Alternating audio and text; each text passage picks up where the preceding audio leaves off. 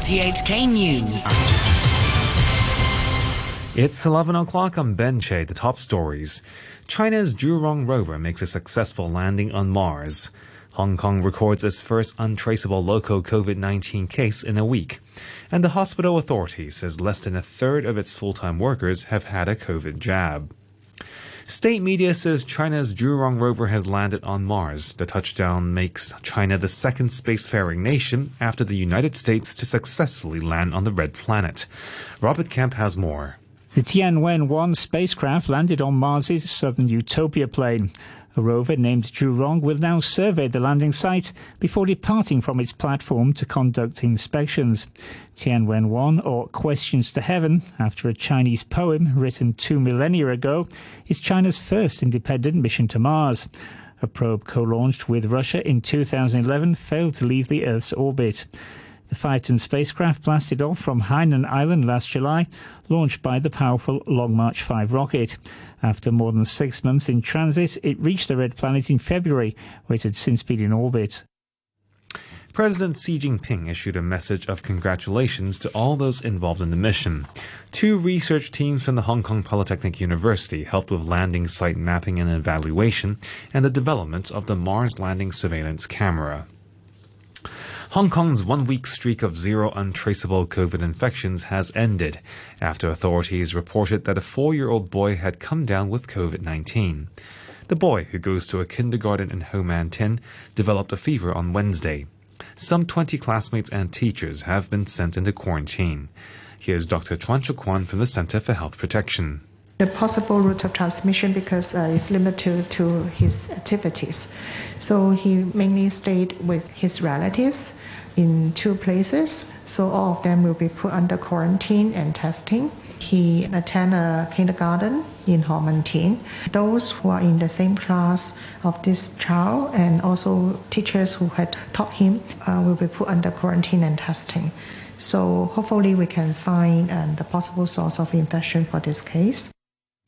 The center also reported two imported cases, both of whom are domestic helpers who flew in from Indonesia. Taiwan has raised its COVID 19 alert level for Taipei and nearby New Taipei City. The move came as the island announced 118 new domestic infections. Wendy Wong has more.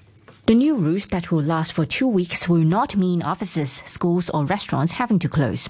But cinemas and other entertainment sports will be shut down, and family gatherings limited to five indoors and ten outdoors. Taipei's government has already ordered bars, nightclubs, and similar venues to shut. Since the pandemic began, Taiwan has reported fewer than 1,500 cases among a population of about 24 million, most of them imported from abroad but a recent rise in community transmissions has spooked residents. The chairman of the hospital authority says less than a third of its full-time workers have received a COVID-19 jab. Speaking on a radio program, Henry Fan said this was in spite of the authority offering half days off and shuttle buses to vaccination centers. Speaking on the same program, the authority's chief manager Tony Ko said the relatively stable pandemic situation here might be the reason but he warned that vaccines have a limited shelf life. Of course, we know that some of the vaccines, in particular in Hong Kong and BioNTech, they have got a limit of time where the vaccines uh, is uh, more effective.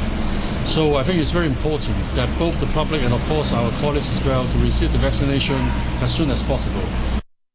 The authority last month announced that frontline medical workers who had not been vaccinated should have rapid COVID tests on a regular basis. Taiwan's Mainland Affairs Council says the Hong Kong government's decision to freeze the assets of pro-democracy media tycoon Jimmy Lai shows how risky it is becoming to do business in the SAR. Hong Kong authorities announced yesterday evening they were freezing the jailed national security suspects' assets, using new powers granted to them under the Beijing imposed national security law for the first time. Richard Pine has the details. Taiwan's Mainland Affairs Council says the move highlights the threat the national security law poses to the property of Hong Kongers. In a statement sent to the Reuters news agency, it said the asset freeze was equivalent to announcing to the international community that Hong Kong's business risks are increasing. It called on relevant parties to stop suppressing Hong Kong Democrats, otherwise, they will drift away from popular sentiment. Hong Kong's Security Bureau says Lai's stake in Next Digital, as well as assets in bank accounts for three companies he owns, were targeted in the asset freeze. Lai is currently serving 14 months in jail for taking part in unauthorized assemblies in August 2019. He's also facing three security related charges. RTHK, the time is now 5 minutes past 11. Hong Kong Customs say they have made their largest seizure of smuggled goods so far this year, netting electronics, high-end food, high-end food and cosmetics worth an estimated 50 million Hong Kong dollars. The department said its officers spotted several men moving goods between a fishing vessel and a speedboat in the waters around Chek Lap Kok. But when they took action, the men jumped into the speedboat and fled. Customs say their investigation is ongoing. Turning overseas now. Hamas militants have fired dozens of rockets at Israeli cities, killing one man in a town east of Tel Aviv, in retaliation for an Israeli overnight airstrike on a Gaza refugee camp. Palestinian officials say that attack killed at least 14 people, including 10 from one extended family. A baby is said to be the only survivor in that house. Israel's military said they hit an apartment used by Hamas. A building in Gaza City housing international media, but not the BBC, has been targeted by Israeli warplanes. The BBC's Rushdi Abualouf is in Gaza. The military spokesman for Hamas just put this statement saying that we have enough rocket to keep firing for six months. I was speaking to Hamas official yesterday, and he was uh, having a little bit of hope that things might calm down yesterday. But what I have been seeing last night and this morning is the opposite of what hope can be described. The mood is, is really grim in Gaza, and the people are uh, suffering for the uh, fifth or sixth day. Diplomatic efforts to end the fighting are being stepped up following the arrival in Israel of the U.S. envoy Hady Amr. Egyptian officials have been leading negotiations with Hamas, while the United Nations and the UAE are also involved in talks. China has banned attempts to climb Mount Everest from its Tibetan side because of concerns climbers might become infected with the coronavirus. COVID infections have spiraled in Nepal, where which shares the mountaintop. The BBC's Michael Bristow reports. Earlier this week, China decided to introduce a quarantine line at the very peak of Mount Everest to prevent its climbers mingling with those coming from the Nepalese side and becoming infected. It came after a number of climbers arriving through Nepal contracted COVID. Many thought the plan was unworkable, considering the very top of Everest is not much larger than a tabletop. Now China has abandoned that plan altogether. Surging coronavirus cases in Nepal have convinced Beijing to cancel all attempts up the world's highest mountain through Tibet. Fighting is continuing in Myanmar between the army and anti-coup protesters in and around the town of Mindat. There are reports the military is attacking the town with artillery and helicopter gunships. This report from the BBC's Jonathan Head. Army units continued their bombardment of Mindat, a small mountaintop town in Chin State where the inhabitants have taken up arms against the military government and reportedly killed dozens of security personnel over the past three weeks. Other towns in this remote western region have also formed armed volunteer forces to fight back against the military. Elsewhere, military appointed administrators have been assassinated by unknown assailants. To sports now, and in just over an hour's time, Chelsea and Leicester will take to the hallowed turf of Wembley in the FA Cup final. The BBC's John Bennett has this preview. Chelsea and Leicester City have been battling it out for a place in the top four all season, and now they meet in the FA Cup final. Both managers, Thomas Tuchel and Brendan Rodgers, are aiming to secure their first trophy in English football, and Leicester are trying to make club history. Despite the fact that this will be their fifth FA Cup final, they've never won the oldest knockout competition in club football. The last time they made it to the final was way back in 1969. This season, there's been very little to separate Leicester and Chelsea. They're third and fourth in the Premier League, but back in January, Leicester did beat the Londoners 2 0 in what would prove to be Frank Lampard's last Premier League game before being sacked as Chelsea manager.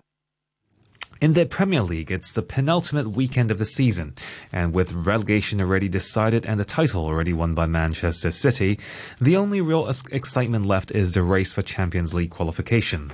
Here's the BBC's John Bennett again. West Ham and Liverpool can put pressure on Chelsea and Leicester City as they try to squeeze into the top four. Liverpool are away to already relegated West Bromwich Albion, and West Ham have a tougher test as they travel to inconsistent Brighton. And in tonight's early kickoff, Leeds thumped Burnley 4 0 at Turf Moor to tighten their grip on 10th place in the Premier League. And that's the news from RTHK.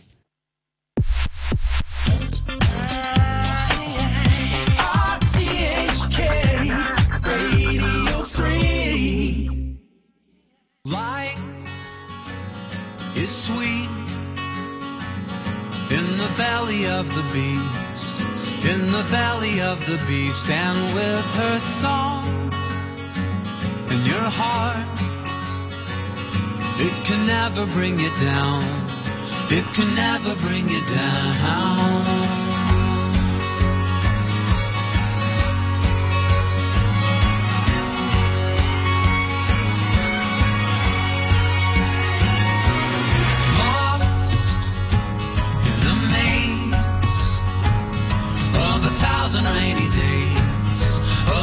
thousand rainy days, but when I heard her voice, oh, it led me to the end.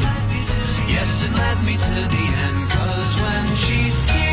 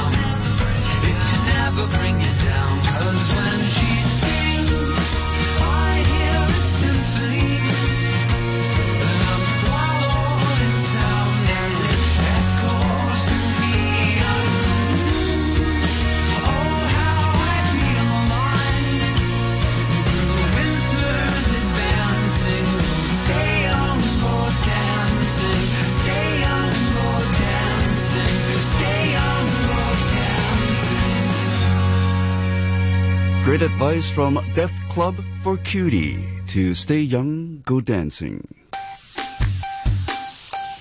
And of course, keep chillin'.